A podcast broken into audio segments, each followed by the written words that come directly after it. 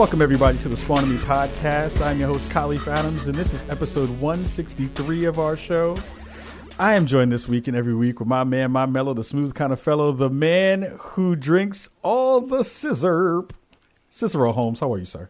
Yo, the lean in Northern Illinois is garbage, but if you go down to the shy, you can get you can get that syrup, you can get that lean. I, I don't know what the hell what the hell am I saying right now? This this sounds like every old person who is trying to find that one cool new word Right. and use it over and over and over again. yep. Who's like, "Are you on fleek?" Right. I am on fleek. We're all fleeked. Yep. And I'm like, no, that's not the way that word works. You must be fleeking kidding me. oh God. I'm also joined by my man, my mellow, the smooth kind of fellow, the man who makes STEM look good, who makes science look good, who makes math look good, who makes NASA look good, and gaming look good. It is Shareef Jackson of ShareefJackson.com. How are you, sir?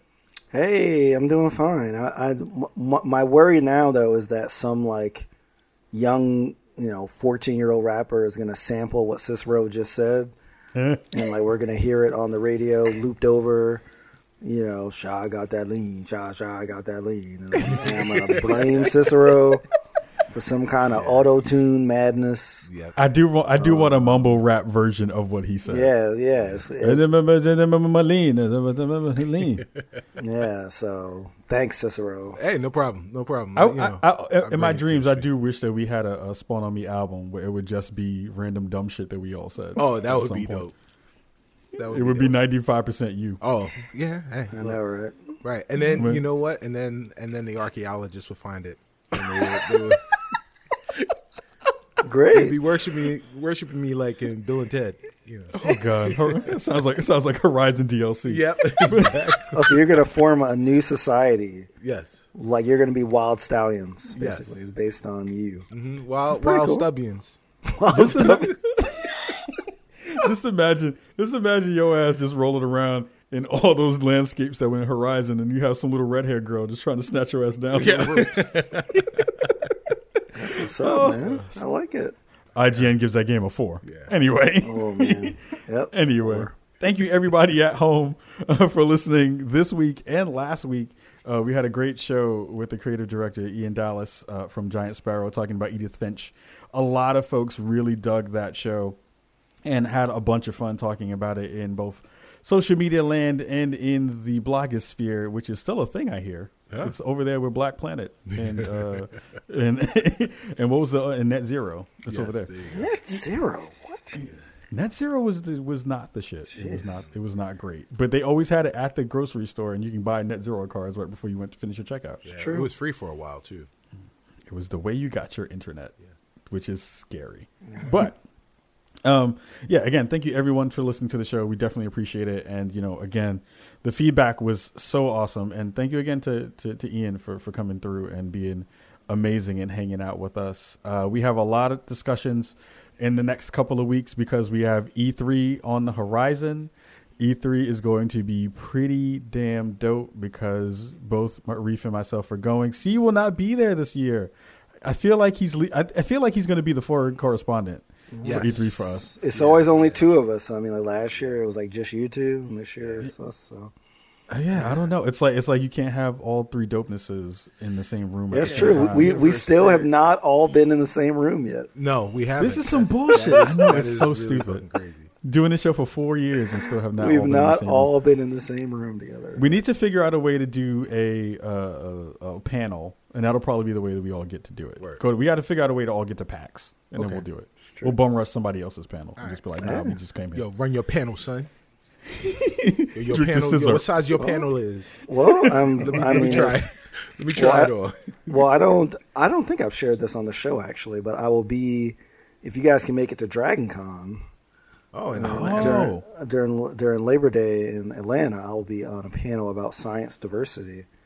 Oh, nice. uh, with a few other folks. Uh, so if you get your black behinds to Atlanta, then you'll be able to. Then then then all three of us can uh, be there. So you know, I'll figure I'll figure out a way. I'll see if they'll let me in. Because uh, after after that whole thing with, with Donald Glover, I don't know. He got shot in the first episode or something like that. I don't know what happened.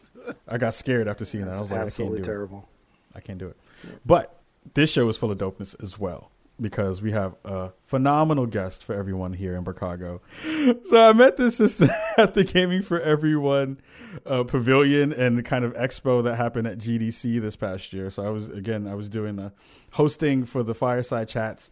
And I was greeted by by the sister when uh, I got there, and she was like, "Hey, I kind of look kind of look familiar. I may know you from somewhere." And I was like, "You kind of look familiar, and I may know you from somewhere." And we exchanged info and I was like, "Oh, okay. I definitely do know you from the circles that I have been talking to in kind of black gamedom. Is that if that's a thing? You can put it in air quotes." and uh, we started to talk for a little bit before I got a chance to get like whisked away to go go, go do the thing that I actually got there to get paid for. um, and I said, "You know, you got to come on the show. You got to come hang out with us because I know that you do some dope stuff." And then she gave me her card, and I was like, "Oh, we definitely need to have you on the show because we have from the Xbox Research Group, Dr. Melissa Boone, who's an Xbox use, uh, Xbox user researcher. Melissa, how are you? I'm great. I'm so excited to be here. Uh, So, how have you been? Has everything been good? I, I saw you last at GDC, Mm-hmm. and it's been a couple of months now since. It seems like it's been like almost a year since we since we It definitely seems like it's been a long time. Yes. It feels like it's been a very long time since we got a chance to hang out and chop and chop it up. Um, has everything been good on your end? Have you been doing lots of cool new things in the space and, and learning and researching everything you possibly can? Yeah, absolutely. I mean, it's been, you know, after we come back from GDC, there's like the post GDC work. And then in the meantime, definitely always doing work on games and um, ongoing stuff. So yeah, it's been great. I've been busy.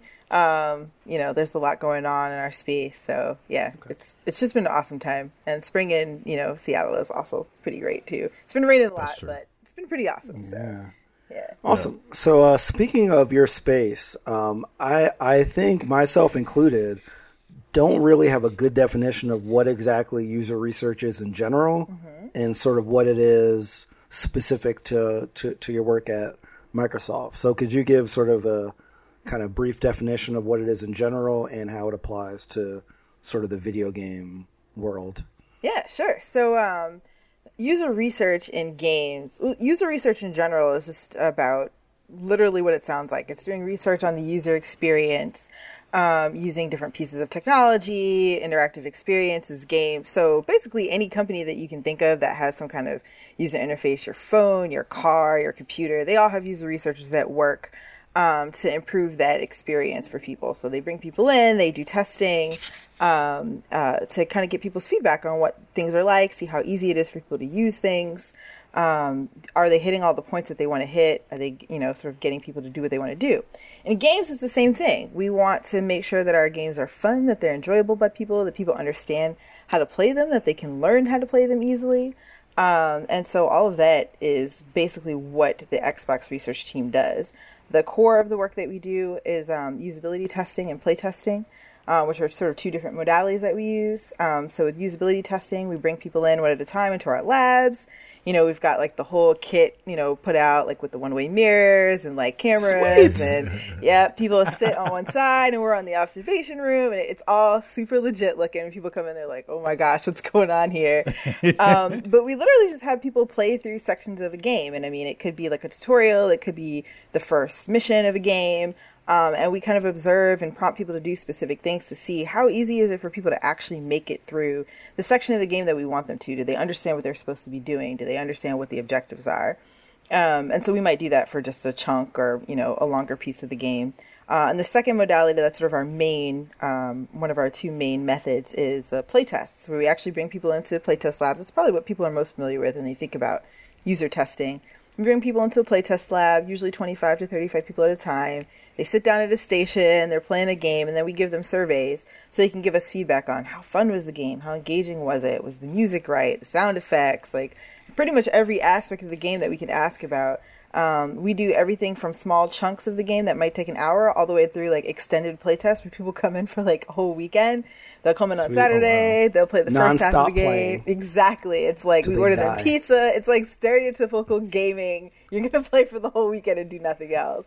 Um, and we get a lot of great feedback from that too. And we'll do that throughout the entire development cycle. So we get a lot of data throughout the development cycle of a game. So we're testing. I mean, we're we're pretty much there from the beginning of the development cycle of a game, and we're testing throughout the two to three year development period of a game. Okay. Wow. Um. So so is is it also? I know you talked at the beginning about sort of like other devices with like with like UIs. Do you also do that testing with like the core UI of Microsoft stuff?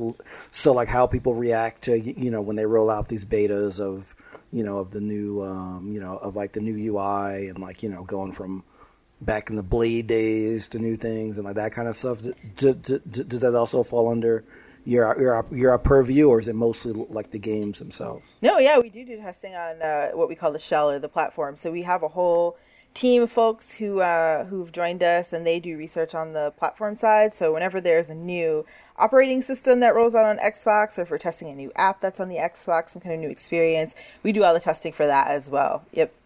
Wow, that's a lot of stuff. Yeah, yeah. it's a big world.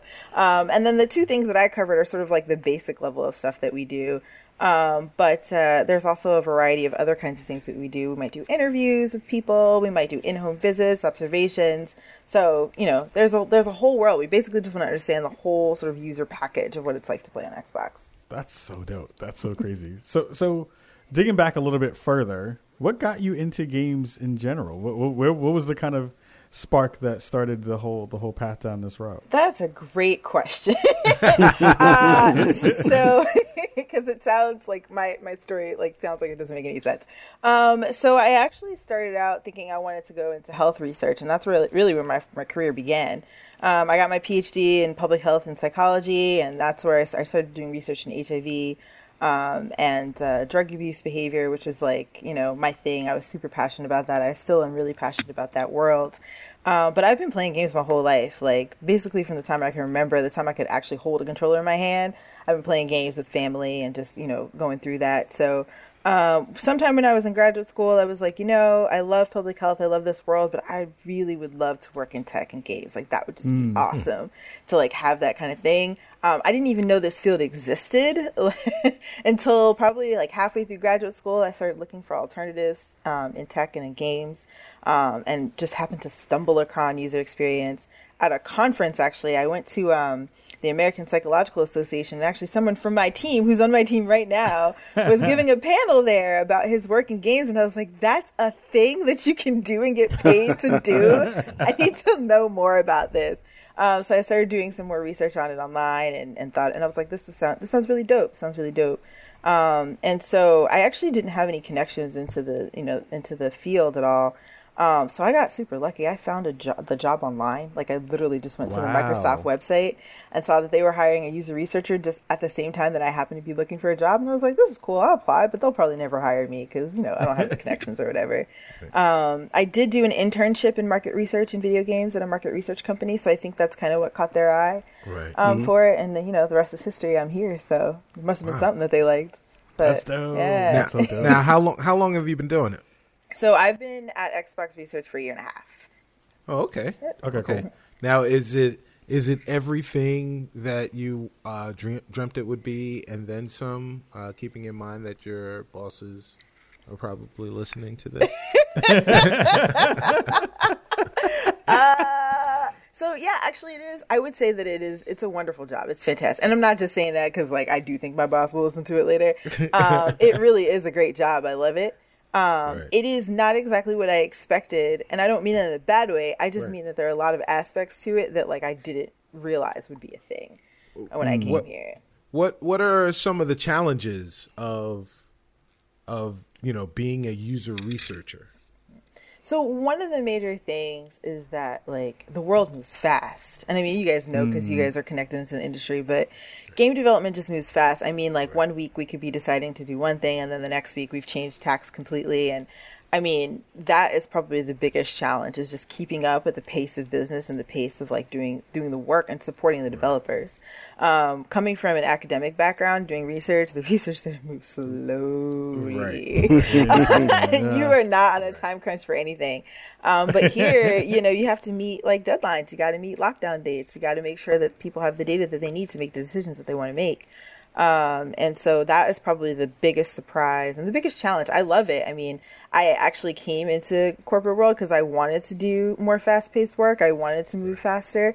Uh, but I think I was surprised at just how fast it moves and how much there is. Yeah. So that was probably one of the biggest challenges. Um, and the other one is just another one that's kind of more a difference between academia and, um, and working in games, but it's just like, when I was a, an academic scientist, I most I spent most of my day talking to other scientists, you know, and so they understood the language, the lingo. Yes. Um, now I spend most of my day talking to developers and designers and producers, and uh, we speak different languages. You know, I've started to learn their language over time and sort of learn how to talk to them, but that's one of the biggest things I think when you break in and you're used to talking one language and you have to learn how to speak to, you know, you have to learn how to translate your research into actionable insights for people and to right. plain things that they can understand. Um, and I actually, I really like that too. Um, I taught a lot when I was in grad school. Um, so it's kind of like teaching when you're talking to someone who doesn't have a background sort of in it. Um, right. It's mm-hmm. it's kind of like a little puzzle game, sort of almost like how do I explain this in the, in the cleanest terms I could possibly explain to like make it understandable for folks. So those are two of the biggest challenges. But you know, like I said, they're they're not bad things. They're they're things that I've come to enjoy the process of learning. Yeah. Wow. Now, um, what goes into actually selecting the sample of people that you guys bring in? Because I know that you mentioned that you bring in people to play games, either big groups or like individuals. So I'm assuming that you have some kind of like a rubric behind like targeting specific ages or you know or or like things like that. So like what what goes into exactly the kind of groups that you bring in to um, test for user research? Yeah so it kind of depends a lot on the on the game that we're testing or the particular app or experience that we're testing.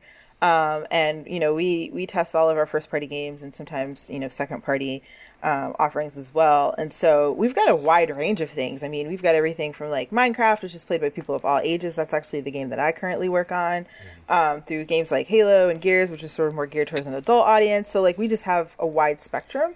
And so we decide on what our sample is based on the audience that we define along with the design team. Uh, so we'll talk to them, we'll have a conversation and say, so what's the audience looking like for this particular game? What do you want the audience to look like? Uh, what do you want your profile to be? Um, and sometimes they, they have an idea, um, and we work with that. And sometimes they're like, well, we don't know. we need your help with that. Um, and then we help them sort of dig down into what it is they're looking for in a particular audience. So, like with Minecraft, um, I've tested people of all ages. I've tested kids as young as seven. I've tested adults with that because you know pretty much everybody plays that game. Right. Um, whereas uh, with other games, you know, we might be looking for a specific age group. Um, and then experience varies too. We've brought in people who've never picked up a controller before oh, um, to see what it's like to acquire the skills that they need to play the game and learn how to play the game. And sometimes we bring in like the experts in a particular game because we're we're indexing on a specific experience that's really geared towards those like three percent or top one percent of players. And then sometimes we just bring people who are like in between. So it really depends on the kind of test that we're running. Yeah. So one thing that I know about you, well, so you you went to grad school in uh, at Columbia, right? Mm-hmm. So in New York. Yep. Yep. And uh, and you you did your undergrad at Spelman. I did. Right. So where so uh, um where did you grow up? I'm not trying to pick you up in the you know in the bar or anything, but so, no, that's okay. Yeah. no, that's great. I feel like it's it's context, right? Right. right. So uh, I was born in New York, actually. Oh, okay. Um, and I lived there until I was about twelve, and then I moved down to Atlanta. Oh. Um, oh, and okay. stayed there until I finished college. So. Oh, okay. Well, both. So, all right. So basically, you were in New York, and and your family basically did went to one of the two locations that New Yorkers go. Yes. Either Atlanta or, or, Florida. Very true. So, so um, okay, all right, right on. Um, so, so you you wound up going to Spelman. Um, how have you found and and you know it's interesting that you talk about the contrast between academia and and the corporate world. Uh, I started in the corporate world in in a startup um, professionally, and then when I moved to Chicago, I went into academia just kind of by happenstance, and it was it was interesting to see the difference not only between uh, working in New York and then working in Chicago, but working in Chicago in academia um, was it was super super slow. And and then going back into the corporate world it you know it's like okay yeah this is what i'm used to.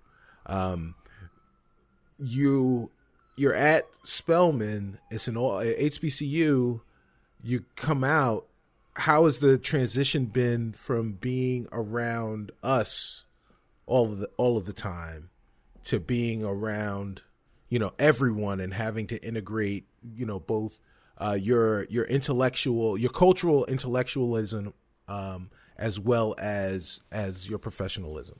Oh, I like that question. Uh, I thought a lot about this actually, um, just because I think going to an HBCU, like right. You sort of think about that a lot, right? They right, talk about yeah. it in classes and stuff, and then when mm-hmm. you when you leave, you realize like, wow, this is actually real life now. I have to put it into practice. Um, I think one of the things I've had to get used to. Um, both in, in grad school in Columbia and here is like when you go to an HBCU, black issues, cultural issues is just part of the curriculum. Like you don't right. have to take a black 101 class to like learn about black people.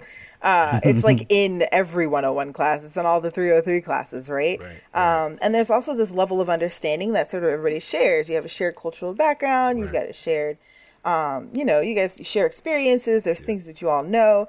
Um, that's not the case when you go into a more diverse environment, whether that's a predominantly white environment, which is more like what Seattle is, or whether that's a more diverse environment like New York.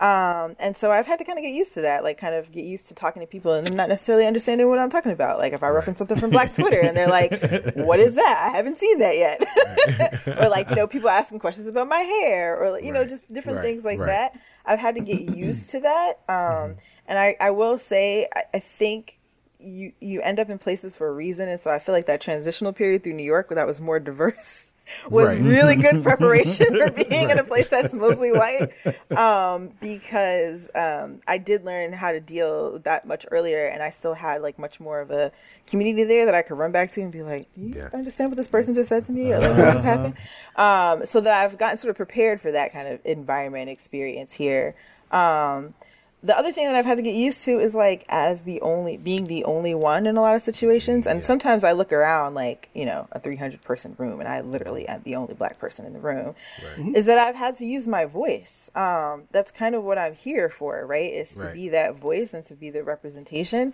And that doesn't mean that I always want to be like the black person to like tell you what all black person believe but at least mm-hmm. to give people a different perspective of like okay this is something that you might want to think about that you hadn't thought about before because you don't have that perspective.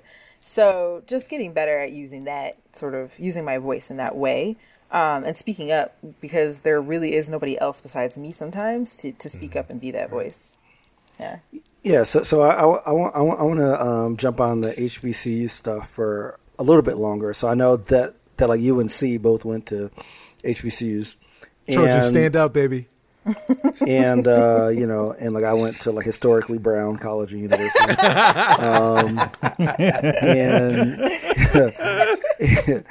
you know, and so like HBCUs have been in the news a lot lately. There's been a lot of questions about funding. Like we had all the HBCU presidents go up to the White House. Mm. Um, we had most most like recently at like. Uh, Bethune Cookman, like the Secretary of like mm-hmm. Education, who said earlier that HBCUs are a good example of school choice, was like booed during her entire speech at the uh, commencement.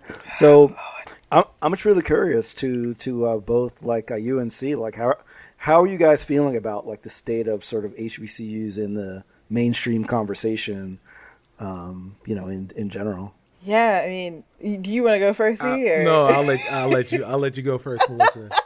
You are the guest. Um, so I, when the when the presidents first went up to the White House and took that picture and had those conversations, I was like, I'm pretty optimistic. I've been known as an optimistic person amongst my friends. So my first reaction was like, well, maybe they really thought they were going to get something out of this. Like, you know, we need visibility, we need money, like. Right you know, we need support from administration. So maybe they thought like, you know, connection. I was actually defending it. Like some of my friends were like, nah, I'm done. Like they can, you know, forget about my alumni support. And I was like, no, we got to continue to support. Like maybe this is really just to get connection and visibility. Um, but especially with the shaping up of like the DeVos invitation to BCU and like how that turned out, I was like, okay, now the tide is starting to turn. I'm like, well, maybe this isn't really going the way that I thought it was going to go, right? They're not, I feel like in some ways, um, you know, it's it's really a hard it's a hard way to go. I guess I can kind of understand where the administration is coming from that they're trying to make connection and trying to represent with the administra- with the you know Trump administration. Um, but at the same time, I'm like, you know, your students, your, your is your responsibility, and uh, you know they have their right to, to speech and to to saying how they feel about this, and some of the reaction that the administration was having to the way the students were protesting. Uh, you know, was not the most positive reaction that they could have had. It was kind of stifling their rights to sort of feel the way that they wanted to feel about their commencement. And I mean, you know, HBCU commencement is a celebration. A lot of these people are the first people in their family to graduate from college. Right. Blood, sweat, and tears go into this, and then they get there and they're like, this person who doesn't even understand my heritage and culture and my school is talking to me and trying to, you know, make herself look better on my back. I can I can understand I can kind of understand where both sides are coming from. I can definitely understand more the student side because that's where I've been before. Right. Uh, and I know how I would feel if that were to happen at my commencement. Um, I, I, can see, I think that they maybe had good intentions to begin with. Um, and I don't know. I think that it's it's uh, it's a weird way for HBCUs to come back into the mainstream spotlight. That's that's how I feel about it. Uh, well, that was so well put. And and uh, while you were speaking, I don't know if you noticed, but I was cheesing over here. right and and the reason that I was cheesing is because uh, Reef and I have ha- had this conversation earlier today, and you you mirrored my sentiments that we that I had mm-hmm. then, almost to the letter. Mm-hmm. Um, that you know the so there's there's a weird dichotomy with being um, part of an HBCU, mm-hmm. and and that is that we we are fearless to celebrate our culture. Yeah. Um, but at the same time, will be the first one in line trying to get funds so that we can continue to do this. Mm-hmm. And and and sometimes in doing that, we will sell ourselves out just yeah. to just to get that dime because that dime is so important to us. Yeah for for our, for our our sustainability. Mm-hmm. And it's unfortunate from the administrative side that these types of things happen. But I understand the necessity to have these things happen. But it, it it's just a it's just a bad look. So everything that happened as a result of this commencement at Bethune Cookman, um, and shout out to y'all. Um, shout out to the the administrators because you, you, I mean you had to do what you had to do, mm-hmm. but you, mm-hmm. but you you you had to be aware of who you were inviting. Yes. Yeah. When when you when you sent the invitation because what she was saying and what she had to say about HBCUs was known to you. It wasn't you know that wasn't hidden. She made that statement in public. Mm-hmm. Um, but props to you, the students, for uh, booing, um, you know, like you, you're being disruptive at that point. Like if she's gonna speak, let her speak. But everyone and and you know those people that stood up and turned around and turned their back to her, that speaks volumes. That spoke so much louder than any booze ever could have. If that imagine if that entire student body that was graduating all those black and brown faces, those men and women, brothers and sisters, if they stood up as one and turned their back on her, oh my gosh. That's and Bill what, O'Reilly would have been mad. Yeah. Oh well, he would he would have probably tried to sleep on one of them. Allegedly, allegedly. but, but, but, um, but but uh, you know, that's exactly what. So those students that stood up and turned their back, they earned that education. They they they came and you know they went to B, BCU and they earned and understood exactly what they were supposed to get right. out of being there.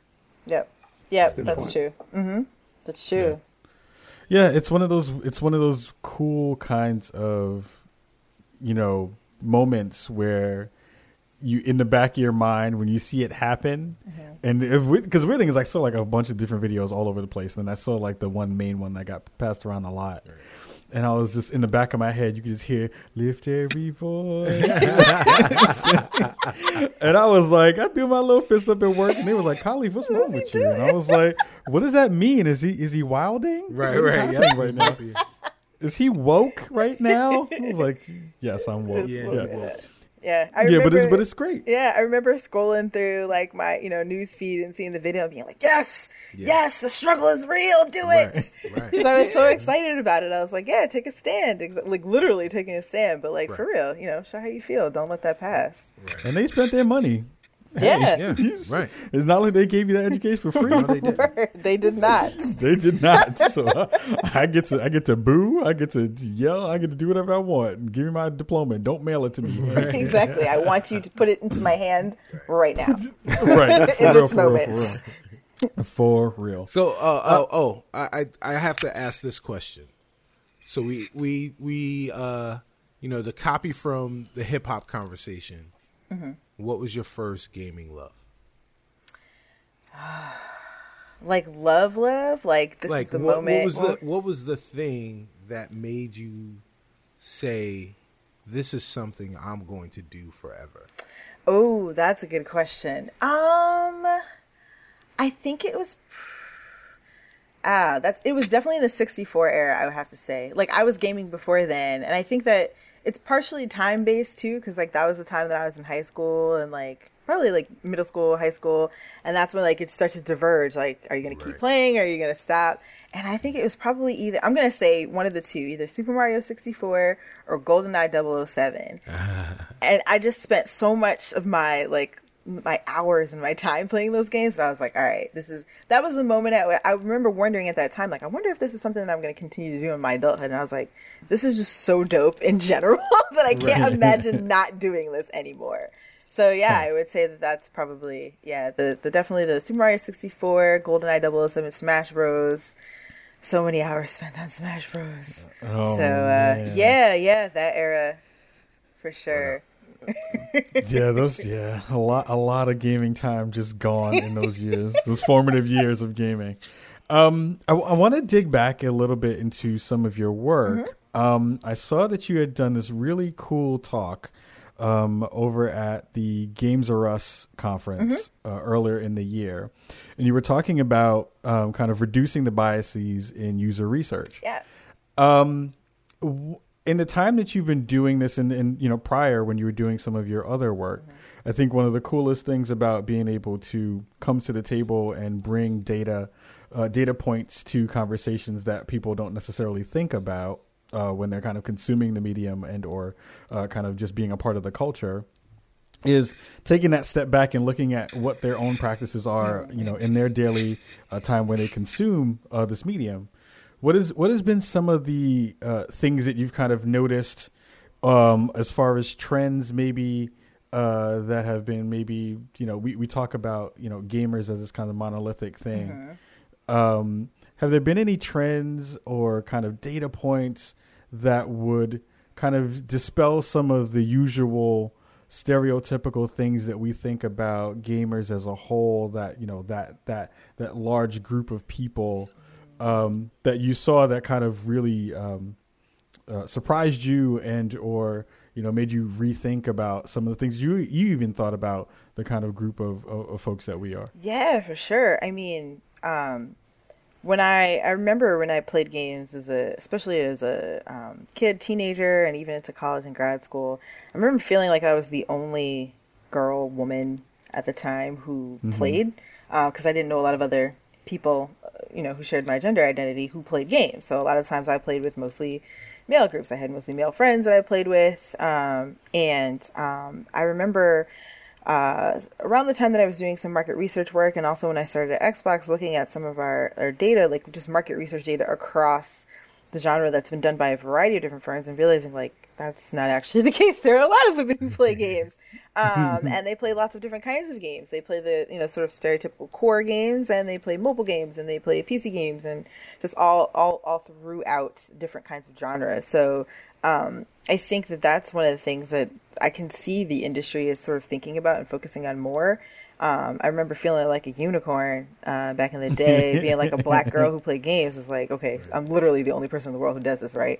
Um, but uh, no, I can see that being a shift, and more people are paying, more more gaming companies and um, other you know members of the industry are paying more attention to just the diversity of gamers out there um, and sort of incorporating that into the work that they're doing. You know, we're sort of it's it's a beginning, like it's not you know perfect, of course, but we're definitely in a space where um, we're noticing that there's so many diversified ways to play games um, and ways that someone can be a gamer. Um, and that's the other thing that I think we we've been talking a lot about in just general is like not everybody who plays games identifies as a gamer. Hmm. And how do we capture right. those people who uh, they play a lot of games. They might be in the audience that we really want to reach, but they don't identify as a gamer. If you ask them if they're a gamer, they'll say no. But then if you ask them, like, do you play, you know, Candy Crush or do you play Infamous on your phone or do you play, you know, whatever, even PC games, they'll say yes, but they don't identify as a gamer. Um, I've talked to a lot of people who say that they're not a gamer because they don't play FPS games. Um, mm. Or they're not a gamer because they play 10 hours a week, but they identify a gamer as someone who plays like 40 hours a week. Right. Um, so they have uh, all right. of these like really um, high bars for what they consider to be a gamer, and that's why they kind of take themselves out of that pool. Um, and so I think that that's one thing that I'm seeing like building awareness about is like how do we reach a wider variety of people who maybe don't identify with that like idea of being a gamer, but who still are in that core mm-hmm. audience. They play our games. They just don't right. call themselves a gamer. Right. So yeah, yeah, I can see that that on the rise, which is really dope. Yeah, I, you know, I I I think that's really excellent because like that's that's like something that I've really enjoyed about like Nintendo's strategy um, over the years, starting with the Wii, really is is that they've really tried to broaden out, you know, what it means to be someone that buys a console and plays games, sort of beyond what you would think of as a typical core gamer. So it's really good to see that people at like your role at Microsoft, and I'm pretty sure like a similar people at Sony as well, you know, are are are, are thinking about that. Um, now you talked about sort of like sort of like some of like the uh, gender dissonance of like of of you know of like what a typical kind of gamer is, and I really wonder a lot of times when you see you know these like kind of like marketing things, I still feel like I get the sense that most gaming companies are still marketing certain kinds of games like the FPSs and the racers to the young male 18 to 35 crowd even though that's not the only crowd that plays games. So, is I always wonder does that marketing come from the data and the user research that says these are the people that resonate mostly with this brand? Or is it mostly sort of a, well, like we've been doing this for a long time and then back in the 80s like we marketed everything to you know young white you know kids. And this is kind of what like we do. So like is like a lot of the you know the commercials the advertising and the marketing that you see is it data driven or like is it kind of like the like other way around that like you would get like a new like like a forza and then only invite young guys to test it you know yeah like, like, how does how, how does that kind of work i think it's evolving over time a lot i think that um, one of the things we talk a lot about and talked about in that bias um, talk that i gave um, is the difference between getting feedback from part of your audience and getting feedback from from all of your audience. Um, and uh, you know, there's definitely market research done that looks across, um, and we do know, you know, that gaming is kind of, especially specific games, is kind of skewed male in certain areas. Um, but um, there's there's also definitely a, a, case of where a lot of game um, developers will look at feedback from like the forums or look at feedback from Reddit or you know other kinds of social media outlets um, and though we know that those are disproportionately represented by men, by people who are in certain ethnic groups, by people who come from certain backgrounds, um, they're much more likely to be vocal online and talk online. And so I feel like perhaps in the past that's what um, people saw as like the, the kind of feedback that they got, right? Um, there's much more, I think, of an initiative now for people to look across and just say, who might we be missing um, by the current techniques that we're using, and how can we reach out to those audiences and really look beyond? Um, and so it's it's a little bit of both. I mean, I think that it's always been data driven in some ways, but I think that the the way that we can collect data, we've got so many more tools now and so much more knowledge now um, that we can look more expansively across our audience and just say, hey, look at all these people who are here who we can now capture. Um, and and drive that a little bit more. Um, and so I know our team does some definitely we do some research into looking at you know sort of everyone's experiences. We definitely want people to be represented. I mean that's what gaming for everyone is all about. Um, we know that there are other um, companies in the industry that have that same drive right now to sort of look um, broadly. And it's not expanding the market. The market was always there. It's just making Right. sure that we're actually capturing the people who already play our games. Exactly. So, uh, if in in that vein, if you have a game that is resonating with a particular group as opposed to the broader group as it was designed, will will the developers or the producers go back and try and work on the things that you know wasn't resonating with another group if if the game is really hitting on you know your your research is saying that it's really really clicking with this type of of people and they fit into that you know quote unquote core demographic. Um, will they go back and change the mechanics or you know is that kind of a case by case I I mean, I think it's it's kind of a case by case, but I would say that in general, we we strive to be inclusive when we're doing games, and I can definitely see focus for that now. I mean, like I said, gaming for everyone, and I'm not just saying that as like a marketing spiel, but I can really see it at like I have to clarify, but I can actually see that as an in the atmosphere at Xbox. So it's something that like we and again, I know other companies are, are feeling this too. It's something that we we want you know people to play our games, and when we say people, we really mean like everyone.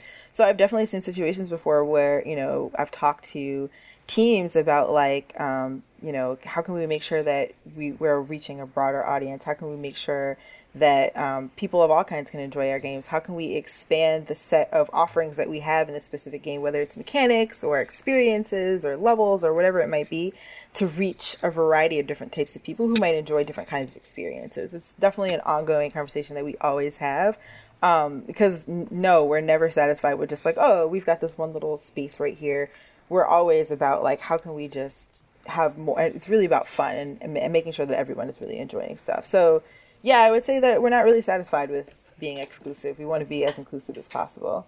awesome So I so I have a I have a maybe kind of off the wall question, and tell me if I'm stupid. Uh, You're stupid. when, once I ask it. You're stupid. Thank you, Reef. Jesus Christmas. so I was looking at I was I was going through the the video of of you having that talk, and one of the things that kind of um. I, I that I was thinking about, and mind you, I was doing this while I was working, so there were lots of things going through my brain.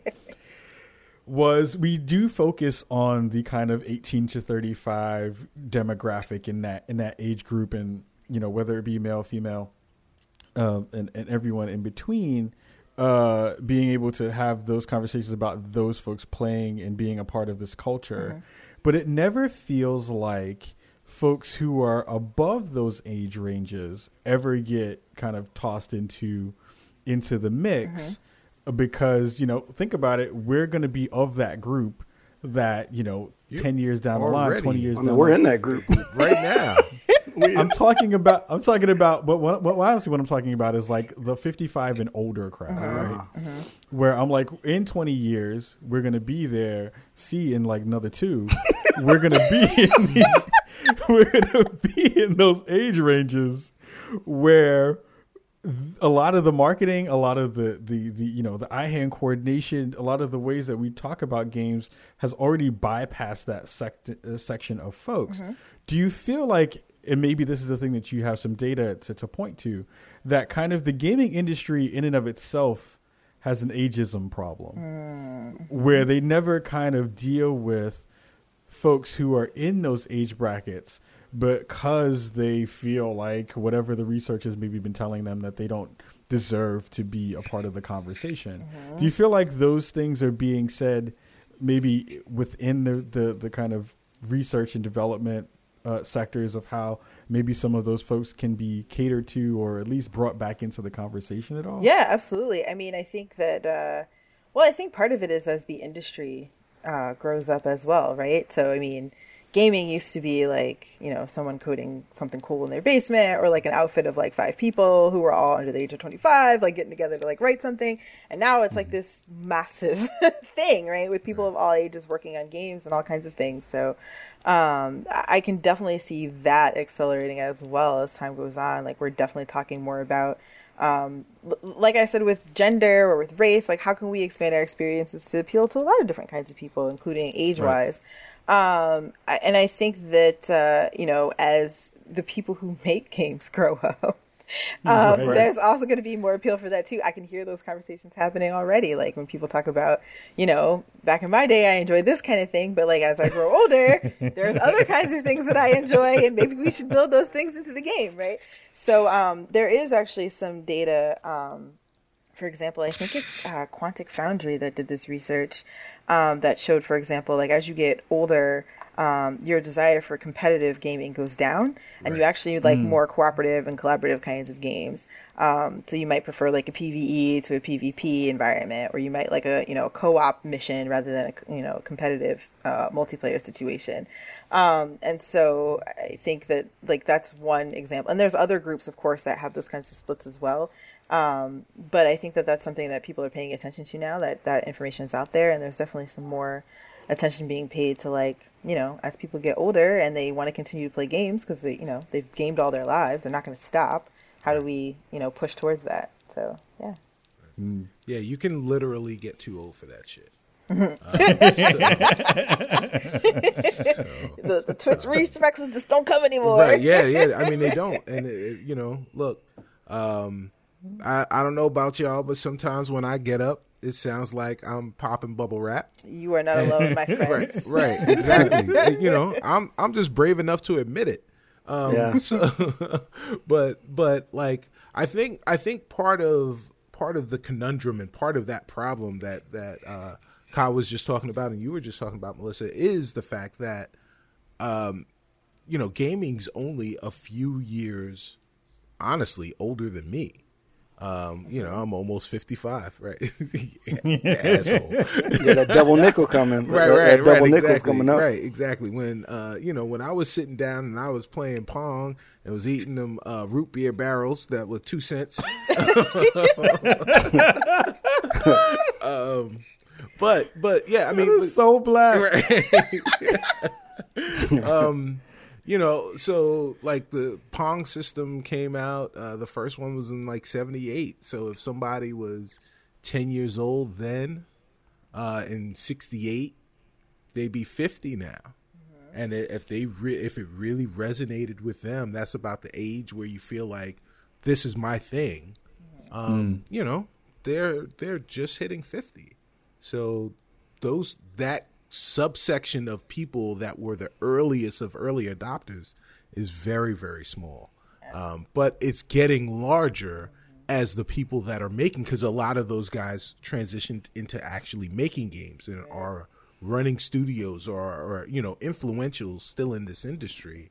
As those people start to get older and mature the games that you see and i think uh, you know testament to what we saw last week um, you know, with with our great guests and and what remains of Edith Finch, the games are themselves are maturing, um, and I think I think we'll we'll have stuff that we won't be too old for. Yeah. As we get older. Yeah, the, yeah. I, I also think what you say, see, is that's like sort of a. Um, that's why there's been a lot of these like dad games Sure. Like like everything from Last of Us, right. you know, um, right. to like right. Dragon Cancer, to like these kind of games that are, you know, sadly mostly about dads. You don't see a lot of mom stories. Um, but like I think a lot of it is because a lot of these people that grew up gaming, they older, they got families, right. and they're writing, you know, like uh, like, like their narrative, they're designers, and this is what they're thinking about, mm-hmm. you know. And so like uh, you're seeing a, a lot of like especially dad and daughter kind of um, right. um, stories now. I think. Um, now I, will, I I wanted to pick your brain a bit um, on what you think of sort of uh, gamification in things like education um, and uh, things like that. So like I'm going to be um, at a um, at a uh, conference called Badge Summit um, in uh, June, and, and like I'm on a panel on gamification because I've been talking about this with like a lot of my academic friends as well about like how like you know in their classrooms how they feel like gamifying certain concepts and uh, things like that. Everything from games that like we're familiar with, like you know having a Jeopardy a Jeopardy game to memorize, you know, history concepts, everything from that to like actually like, you know, building things in Twine and, you know, having actual, you know, um, RPGs to like uh, get, um, you know, to um, get content out to students. Um, as a user researcher, is that something that um, you think is like something that is sort of a good trend? um, you know, is is like the data there that like you may have seen either in your work or in other work that you've read Yeah. to sort of justify that you know that gaming can be a way to to to you know to um to like get these educational concepts to uh to a people. I just wanted to get get like your sense on that. Yeah, I love I love this question because one of the one of the titles I work on is Minecraft Education Edition. So I think a lot about this in my day to day. Um, But uh, I think that I, I'm liking the trend of gamification because I feel like it means that teachers and administrators, um, school districts are meeting kids where they're at instead of trying to force them to sort of fit into this mold of like you you must learn in this particular way that we've been doing for years. They're trying to like mold the classroom to be more to the likes of the kids um, and more trying to get them engaged. Um, I think where some of the issues can come in sometimes is um, trying to gamify everything um, and really thinking really critically about like what can we gamify what does it make sense to do um, what are what are the and I mean I'm biased because I'm a researcher right? But like what is the where does the data come in here right? So it's like where does it make sense to actually try to turn into a game? Um, are kids actually being engaged by the games that we're making right? Or are we just introducing um, another sort of boring element into their lives? Or are they bored by the things that we're doing right, so um, one of the things we talk all the time about is like we have to keep the fun right? Like is if game a lot of times kids are turned off by things that come into school everybody remembers that one book that they probably would have read if they weren't assigned it in school but they didn't want to read it because somebody told them they had to Yeah. um, and I think it's the same thing with with games. Like if you um, if you don't treat it delicately, I think there's a lot of times in which students can get bored with those things, or they can they can lose their luster a little bit. Um, so we talk a lot about maintaining the fun and keeping the kids engaged, um, and making sure that it's being used appropriately. Um, but given that there's it's kind of a rising field in, in research right now, um, both on the academic side and sort of on the more applied uh, business side. Um, there's a lot of great data showing that gamification does work, um, especially when it comes to engagement, right? So it's getting kids to pay attention, getting them to like work in groups, getting them to collaborate on things. There's a lot of games, you know, working together um, is part of the, the core of the game and what you do. Um, so there, there's definitely some things going on there, but I, I like it. And there's a lot of uh, research that actually kind of goes along with like you know achievements and that kind of thing. It's like rewards. So people like getting rewards, um, Yeah. and if you give people little rewards for things, they, they're more motivated oftentimes. Um, again, it depends on the context and a whole lot of other factors, but like in general, um, that element of gamification can be really useful in classrooms too. Um, so I like it. I like the trend that it's going there. Again, you know, I love games and I love education. Those are like two things that are important to me. So I love it that they're coming together. Um, but I think we just need to, you know, making make sure that we're keeping our eyes open when we're going to the classroom and really think about like what are we gamifying, what are we putting in, um, and making sure that it, you know, we actually are getting the outcomes that we want from that. So. I have I have a twofold question. I'm sorry, we're like hitting you with the rapid fire. Right? That's cool. So- yeah. So I have a twofold question. Um, the first part of that is it. fe- It feels like, and this is this is when you go to therapy. You're like, what I hear you say is, um, and it, and it feels like the work that you do and the folks who are in your field have to both weigh equally facts and feelings, right? So it's like having to manage those those two things that are that are not diametrically opposed to each other. They definitely do intertwine in lots of ways.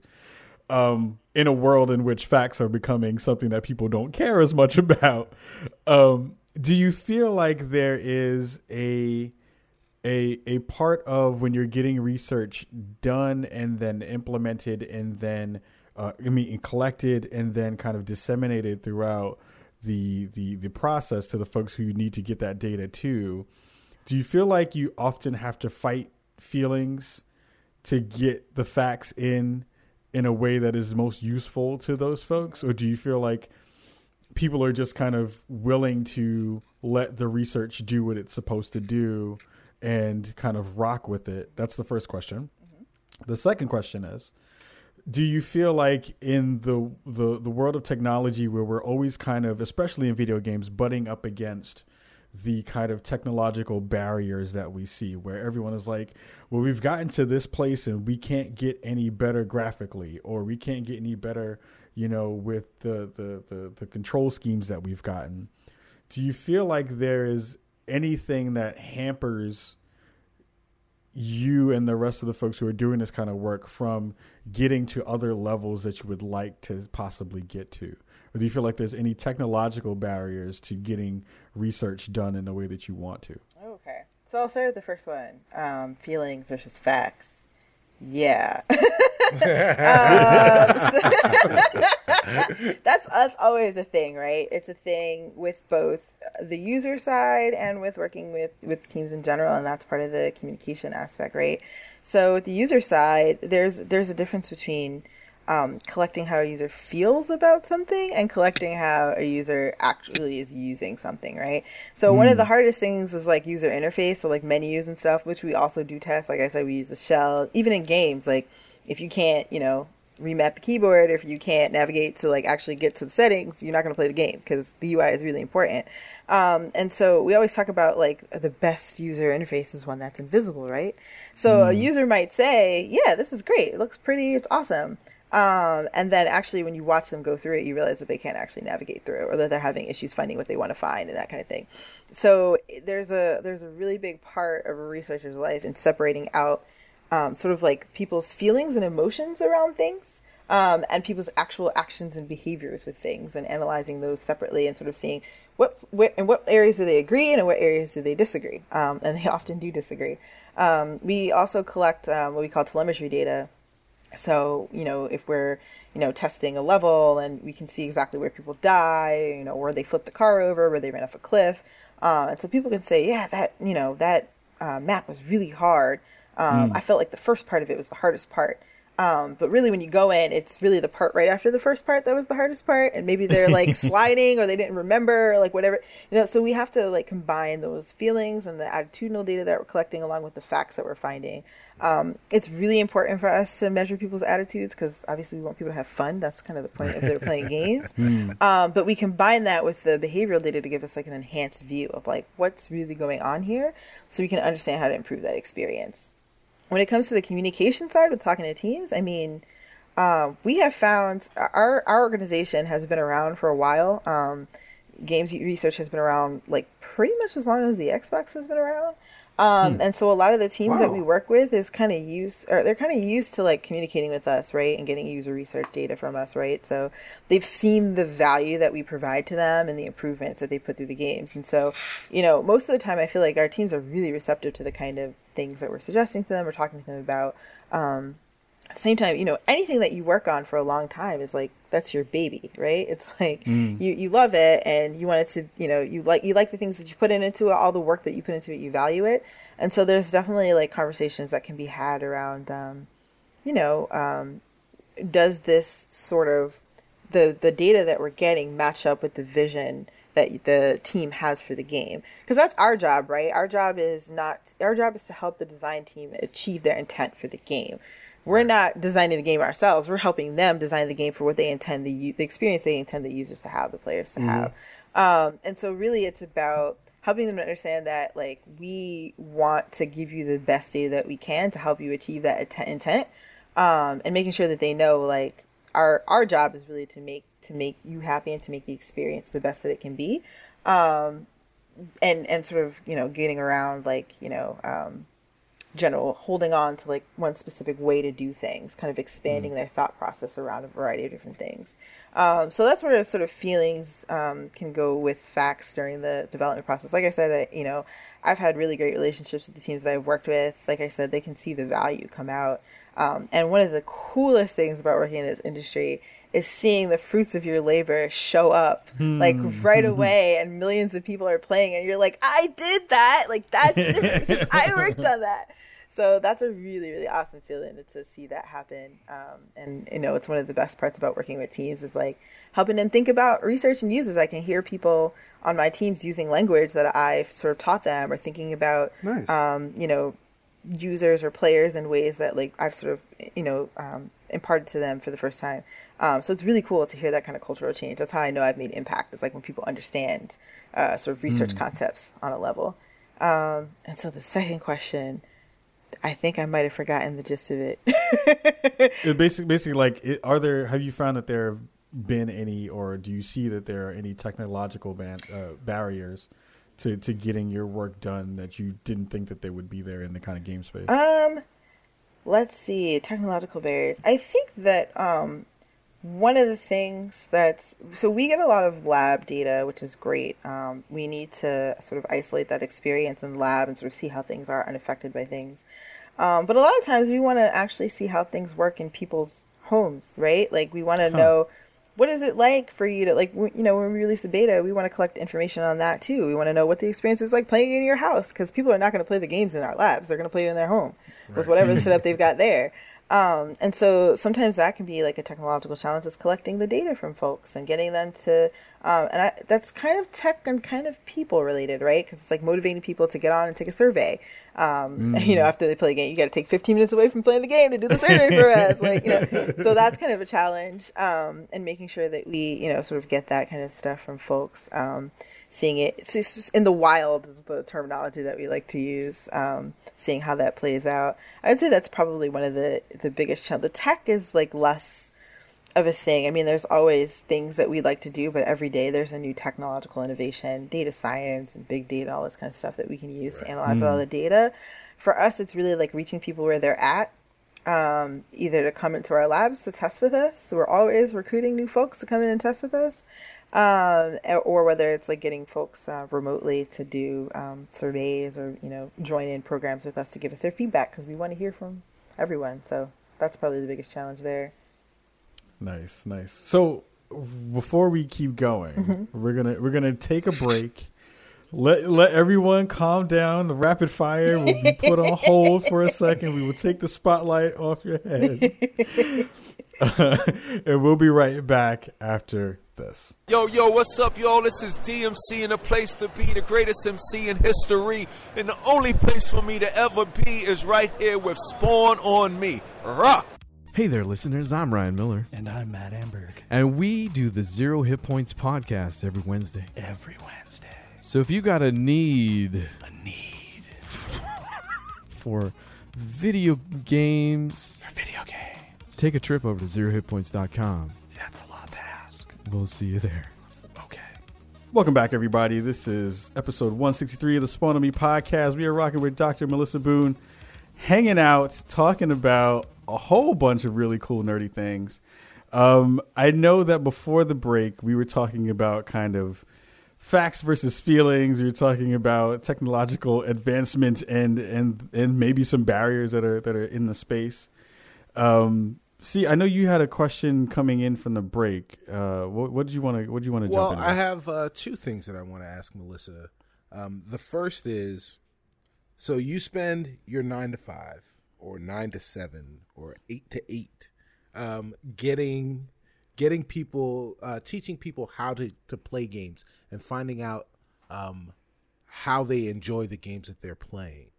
What do you do in your off time? What games do you play in your off time that make you feel the feels and make you, you know, uh, that you enjoy playing? So, um, so right now, actually, so the the context for this is that there was a period of my life between 2008 and 2014 when I was working on my PhD, so I didn't get to play a lot of the games that were coming out during that period. and so now I'm going back and playing some of the ones that I missed. And so actually, I'm in the middle of Mass Effect, um, the Mass Effect series.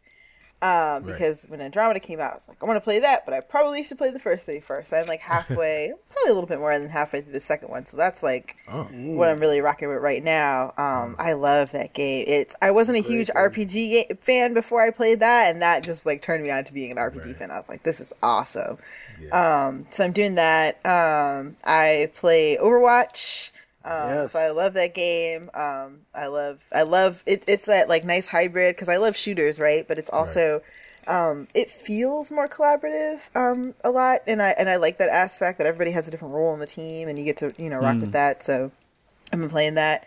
Um, I play. Um, I've started Horizon Zero Dawn, um, which is beautiful, and Yeah. you know that game, that game's awesome too. Um, so and also picked up Assassin's Creed, the Ezio collection when it came Oh, out. okay. Oh, nice. Um, so I'm Nice. I'm, do- I'm one of those people who like I'll start a game and then some some nights I'm like, well, let me play this other game. So I'm always like halfway or through like four different games at a time. Right. Um, and so that's what I'm doing now. I've got like a couple of different threads that I pick up when I want to. Um, and I also play a lot of Minecraft in my off time too because I just actually like that game. so yeah, so when when you want to have conversations and obviously you know you you work at microsoft so you guys are talking about literally talking about games um, all the time um, but when you want to talk about games in your private life or or, um, or games that affect you on a personal level if they do do you have a group of gamers uh, of color that you're able to speak to? Um, and if so, are they there with you? Do you, you know? Can y'all sit over some coffee because of Seattle? You, you know, that's all you can drink. Some I mean, Seattle's it comes best. out, right, it comes it comes out of the tap. coffee is legit one of the things that attracted me to move to Seattle. I was super excited about it. It's like, oh my god, all the coffee. But um, yeah, so I've picked up um, groups. So I'm like an internet denizen. So I started on the internet when I was a kid, and so I've built up a group of like folks that I talk to online about games. Um, People of color online that I found in like you know different online communities and stuff. But uh, no, there's a bunch. I mean, I've met lots of people of color in the area, and because Seattle's such a geeky town, uh, one of the things that's just the case is a lot of the black people who live here are just dorks. So like they play video games, they read comic books, like they, you know, Right. they're my kind of folk. Um, so there's actually a group at um, at Xbox. You actually met a lot of them, Kahlief, at the Blacks and Gaming event.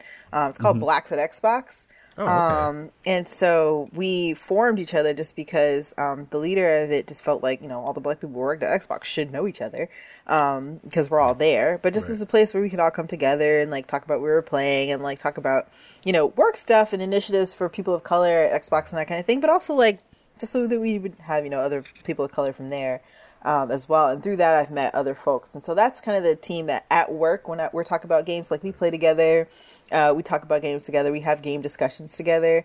Um, and so that's like a, a nice source of folks that I can talk to, like even at work during my work time for that. Um, and as I go to like different networking events in Seattle and stuff, I meet more people of color that I can chat with about games and stuff too. So yeah, I'm, there's def- the really network dope. is there. The network is there. So are Yeah. the bla- the blacks at Xbox? I'm sorry, Reef. The blacks at Xbox. Um, if y'all all were together, would you travel on a unicycle, Oh my God. a bicycle, or a a warhol. tandem bike? right. Um, could you be on a like? Would you fit a bus? Or would you just all sit in the back? Is that too How big is the bus? Right. um, we we could we could fill a bus. I Oh, think. word. That's very dope. Yeah, yeah. Actually, That's I think we could. dope. Yeah. Wow. See, I, I mean, I, I guess so. That's one thing I really like about these larger companies, though, is that a lot of them that I'm familiar with, at least like the you know Googles and Facebooks, mm-hmm. and they, they all have these special interest groups, right? So they mm-hmm. have you know their African American interest groups, Asian American in- interest groups, and like they're like women's interest groups. Um, so like yeah, yeah. So like I was hoping that Microsoft would have you know a, uh, a, a similar thing. So I'm glad that that they do, and I hope that like you guys just get together and try to do the best Coltrane impression. Uh, you know, really, Yeah, we definitely talked together. about. Yeah, we've definitely talked about doing things like being black in public, where we just like all group up in a specific area and just like, hey, look, there's a big group of black people here. Come sit with us, talk to us. Um, literally just being black in public, so people know there's a critical mass of us that are here. Right. Um, but yeah, there's blacks at Xbox, and there's also a larger blacks at Microsoft group. Oh, so um, this is across the company. hmm Yeah, it, well, That's it's a cool. it's a smaller group, so it's a completely separate group. But there is a Blacks at Microsoft group, and they do lots of things. I mean, we do um, intern mentoring over the summer, and we have interns of color come in. Um, we do, you know, different kinds of uh, social events. We, you know, ch- chat with HR about things. Like, there's a whole lot of representation on that level. Yeah, so yeah, it's pretty cool. That that is very awesome. Um, So like you talked a bit about sort of like building this like internet like community that you know that like you can like rely on to socialize and like talk about things. Um, I'm assuming that like you also have sort of your academic circle, you know, that you gathered while you're doing like your doctorate. Um, a lot of times when I talk to people in the games industry, their immediate family, you know, cousins, parents, siblings, they have no idea what they do. like they literally think that that like they just play play games all day. Mm-hmm. Do you do your family get it? You know, do do they know that like you're doing this and like you're a user researcher and you're actually using your degree in a games environment, or like are are like are like like man she she just play games. Uh, I think it's probably somewhere in the middle. Uh, when I first started, that's definitely the question that I got asked the most often. As a matter of fact, when I meet new people and I tell them what they do, that's the question I get almost all the time. So you just play games all day? And I'm like, I wish somebody would pay me to do that, but no. um, so my family, um, they were super hype when I got the job because they're all all my cousins are gamers. Like that's actually who taught me how to play when I was a kid. Was like, growing up with my cousins. Um, but they just knew like she works at Xbox that has something to do with developing games. We don't really know what. Um, and I've had several conversations with them to try to get them to understand what I do. And I think they know that I test games. That's the way that they sort of conceive of it.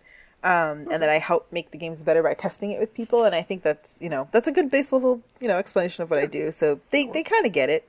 Kind of get it. There's some people in my family who get a little bit more than others, I'd say. Yeah. One of the most interesting things that I've thought about in terms of the kind of Xbox ecosystem, you know, you talked about working a little bit on some of the Halo games and, and, and doing some of the, the, the Minecraft parts of it. Do you in your team get to talk to the folks in the Xbox Live team? Is there any cr- cross collaborative uh, stuff in there? Because I feel like for me, I'm always super interested to find out what things that are going to be happening both in the kind of technological spaces that go on with live and then also with the with the moderation spaces that go on with live and trying to figure out how to you know make things a little bit easier for everyone but especially folks of color. Who, you know if you've ever been in ever been in a party chat you're like that's a new compound cuss word that I didn't know. That's awesome. Um, so, so how's the cross collaboration between you know the teams that you're working on in that respect kind of build out to to to, to Xbox at, at large and then some of those other user groups? Yeah, so our our um, research team is really focused on the Xbox experience in general. So we have some specific areas that we're focused on, right? The games, the content, um, and also the platform. But so much of that intersects with you know Xbox Live services and, and that kind of thing that we we have to be like we have to know what they're doing. We have to be able to talk to them and partner with them. Um, and so yeah, we have relationships with different you know um, aspects of support um, teams live and you know that kind of thing to to do the work that we do. I mean, we talk about it in everything from multiplayer and how does multiplayer work on the service and how does that interact with Xbox Live to um, talking about um, people's experience interacting on clubs um, and looking for group and I mean all of that is integrated into the platform and into the game. So we have to talk with those folks and I mean they it's it's a great relationship. They they also look to the data and they love having like that kind of data to support the work that they're doing. It's a it's a great like sort of collaboration um, to make the engines work. And I, I really feel like a lot of times I tell people like most of my job, the the experimentation, and the testing is an obviously important part of my job because I'm a researcher, but really the communication and bringing teams together. Oftentimes I'm like the liaison between like you know the Xbox Live team and the game that I'm working on, and like you know I make sure that both parties understand sort of how things work together in the user experience. It's kind of like the glue that holds that together in some ways. Um, they've got their own partnerships and relationships as well, but a lot of the user experience comes together at the intersection of those things. So yeah, there's that's a big part of my job. That's dope. Sweet. Super dope. Um, do you anticipate like an increase in the need for user research um, since we're going into this era with things like the PS4 Pro mm-hmm. and the Scorpio, where you have these like mid-generation upgrades where they're not truly the next console; they're kind of mm-hmm. like these mid-generation steps. So, like, do you feel like the the user research field that like that's going to be a lot more demand on mm-hmm. your function? Because now not only do you have to do you know the games for the quote unquote normal console, but you also have to do it for this for this newer console, which is going to be a different UI, different you know all the, all that kind of stuff. So mm-hmm. like, do you think that it's more that like you'll have to have increased demand, or you can kind of kind of leverage what you've already done with with these new kind of like mid mid generation mm-hmm. stuff. This is my favorite question because I love to tell folks that I feel like the next frontier, you know, right now, software development is like the hot job. And I feel like maybe I'm making this up in my head, it's wishful thinking, but I feel like the next frontier is like social science and research, right? Because as people engage with more technological devices, we collect more data on them, there's more networks for them to play on. There's more need to understand how people are actually interacting with those things. Like you can make a really pretty shiny thing, but if nobody understands how to use it, then you know nobody's going to use it, right? Um, and so I just feel like there there will definitely be more of a need for you know user researchers across the industry to understand how people um, use the different devices. What's the differentiator between them? Um, you know, people who use both. What are their comparison points? Like people who use um, just a variety of different devices that you can game on. Whether you're talking about powerful things like the Pro or the Scorpio, or you're talking about mobile phones getting ever more present in the in the area. PC gaming, like there's definitely going to be more of a need to understand what are the differences between those, what are the commonalities, what are the motivators behind people selecting one kind of platform to play on another. Uh, who moves across things, right? Because we know people play on more than one device, right? Um, I've seen people like playing an Xbox and they've got uh, a mobile phone next to them and they pick it up every five minutes to check on whatever game they're running in the background. Like I've seen people play two games at once and like this blows my mind. Like how can you concentrate? Um, but yeah, I just foresee a, definitely more of a need to understand like all of those factors about human behavior and the and the user experience when doing all of those different things It's like tech proliferates in our lives. So. So we we've talked about um, what you'd like to see, um, or, or what you think is the kind of the future of of of things. Um, when you look at some of the new technologies that we do have on the horizon, or that are that are here, uh, you know, virtual reality. Uh, there are games like Pokemon Go where they they you know create a, this augmented reality and get people up and moving.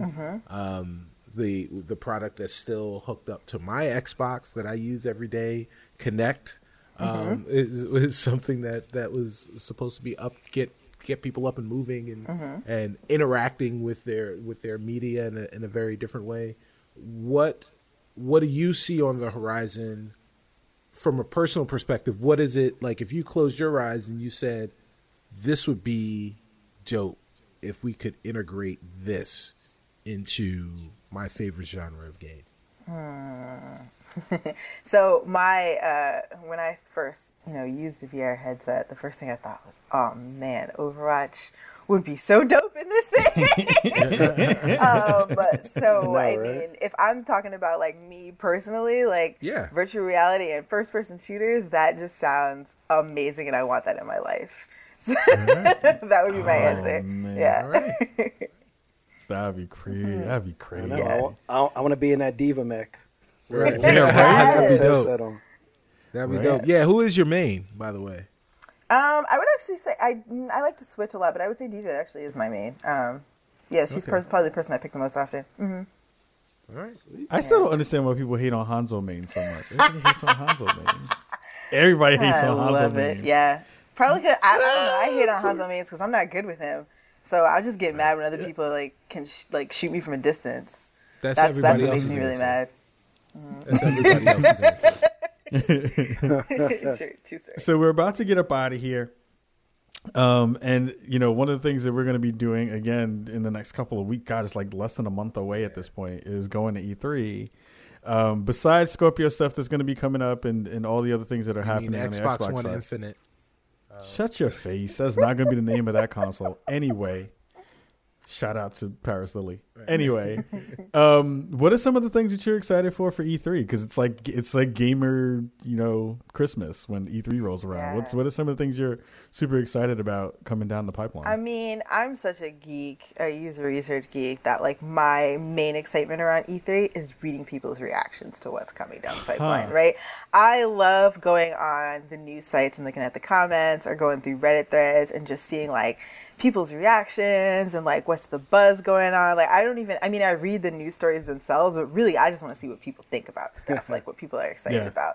Like, I just, and I love to see, I mean, you know, I work at Xbox, but I love to see like, the, the the flourishing of the of the gaming industry, like just the new Right. Mm-hmm. stuff that's coming out. There's such a vitality that like is around E3. Like you can feel it in the air starting like mid May. Like people get really excited about what's coming. There's all these news stories. People get hyped. Um, and I just love that it's such a freshness that comes into the industry. So that's really what I'm excited about is like people's reactions. Um, Yeah. Seeing that, seeing how people like reconnect with gaming, like just knowing that there are like millions of people who like watch it at home on their streams and you know engage with all the press that happens. That's like seriously what I'm most excited about. Yeah, it's gonna be a good time. Are, you- are you going? You going to the big show? I am not going to the show. I will be. I will be here. You can imagine that it is a busy time around Xbox for E3. So there are several things that we do. You know, we have to do at home to make the whole thing work, and so um, we. I will not be at the show, but there will be people from my team there, and you know, um, it'll be it'll be an awesome time. And I always love watching it um, with my coworkers uh, to experience what's going on there. So yeah. Nice. Yeah. Nice, nice, nice. Well, Melissa, thank you so much for coming on this show and hanging out with us. This has been a blast. So much fun. I've really enjoyed myself. I'm so happy. I was like, come on the show at the big event. Please come on the show. So we, we definitely want to have you back. We, uh, we talked about it before, Mm-hmm. but we got to have you on for the ne- for the next Black Academics uh, Absolutely. show that we do Yeah. because that will be phenomenal. The internet will not know what to do with itself. Uh, so before we get up out of here, is there anyone that you want to give a shout out to? Do you want to share your social media uh, stuff if you if you would like to? You, no, no obligation to do so. uh, but if you'd like to share your social media stuff, so people after they hear your dope appearance here can follow up and send you a follow or shout you out on social Yeah. media. So I'm such a dinosaur. Um, I actually have a Twitter. It's at the Ruby Valkyrie. Um, but I don't update it that often. I mostly like follow other people and retweet. So you guys can follow me there if you want to, but it'll be mostly like retweets of other stuff. um, and no, I just shout out to like my whole team at Xbox Research. Honestly, like I love them. I, we're like a big family. I love working with them. It's awesome. Um, and they make the work that I do possible. So um, just shout out to them. It's a great, it's a great time. I love being there. Hope to be there for many more years. Word up, word. See, Yeah. get us up out of here with the social media business. Bunch of chewy. Uh, so if you guys, uh, well, oh yeah, man, it's it's uh, it's Star Wars time, man. It's Star Wars month. Forty years ago this month, the greatest movie franchise of all time was created. You know, uh, kiss my grits. Uh, you're the old man.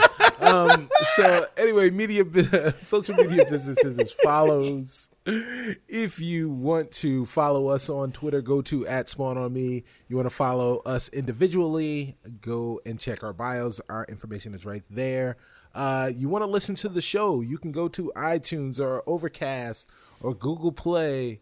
Um, you know, we're we're everywhere. Wherever your favorite podcatcher is, wherever that place is, if you can subscribe, please do so.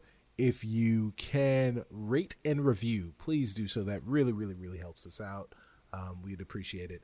Uh, go check us out on esn.fm slash spawn on me or spawnon.me. You can find our shows, find uh, appearances like uh, like Reefs, uh, cons everywhere. Um, And uh, yeah, all, all our good stuff, all, everything that we're doing, you can find there and past episodes. If you want to send us a message that's longer than 140 characters, you can go to spawn on me podcast at gmail.com. Look at you sounding like Don Cornelius. Look at you. I've never heard Reef, of any, our la- any last any last thoughts, Reef? Uh, no, man. Uh, I'm I'm just super hyped. Like like I love data too. I've been in IT for a long time, and now I'm doing the tutoring thing. So I just I'm just so hyped from this conversation. Like I'm I'm super excited. I just love nerdy. I'm about to jump in a SQL database and start querying. I'm so sad that I'm excited about that.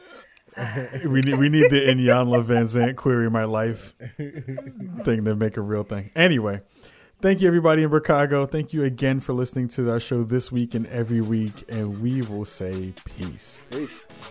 Peace.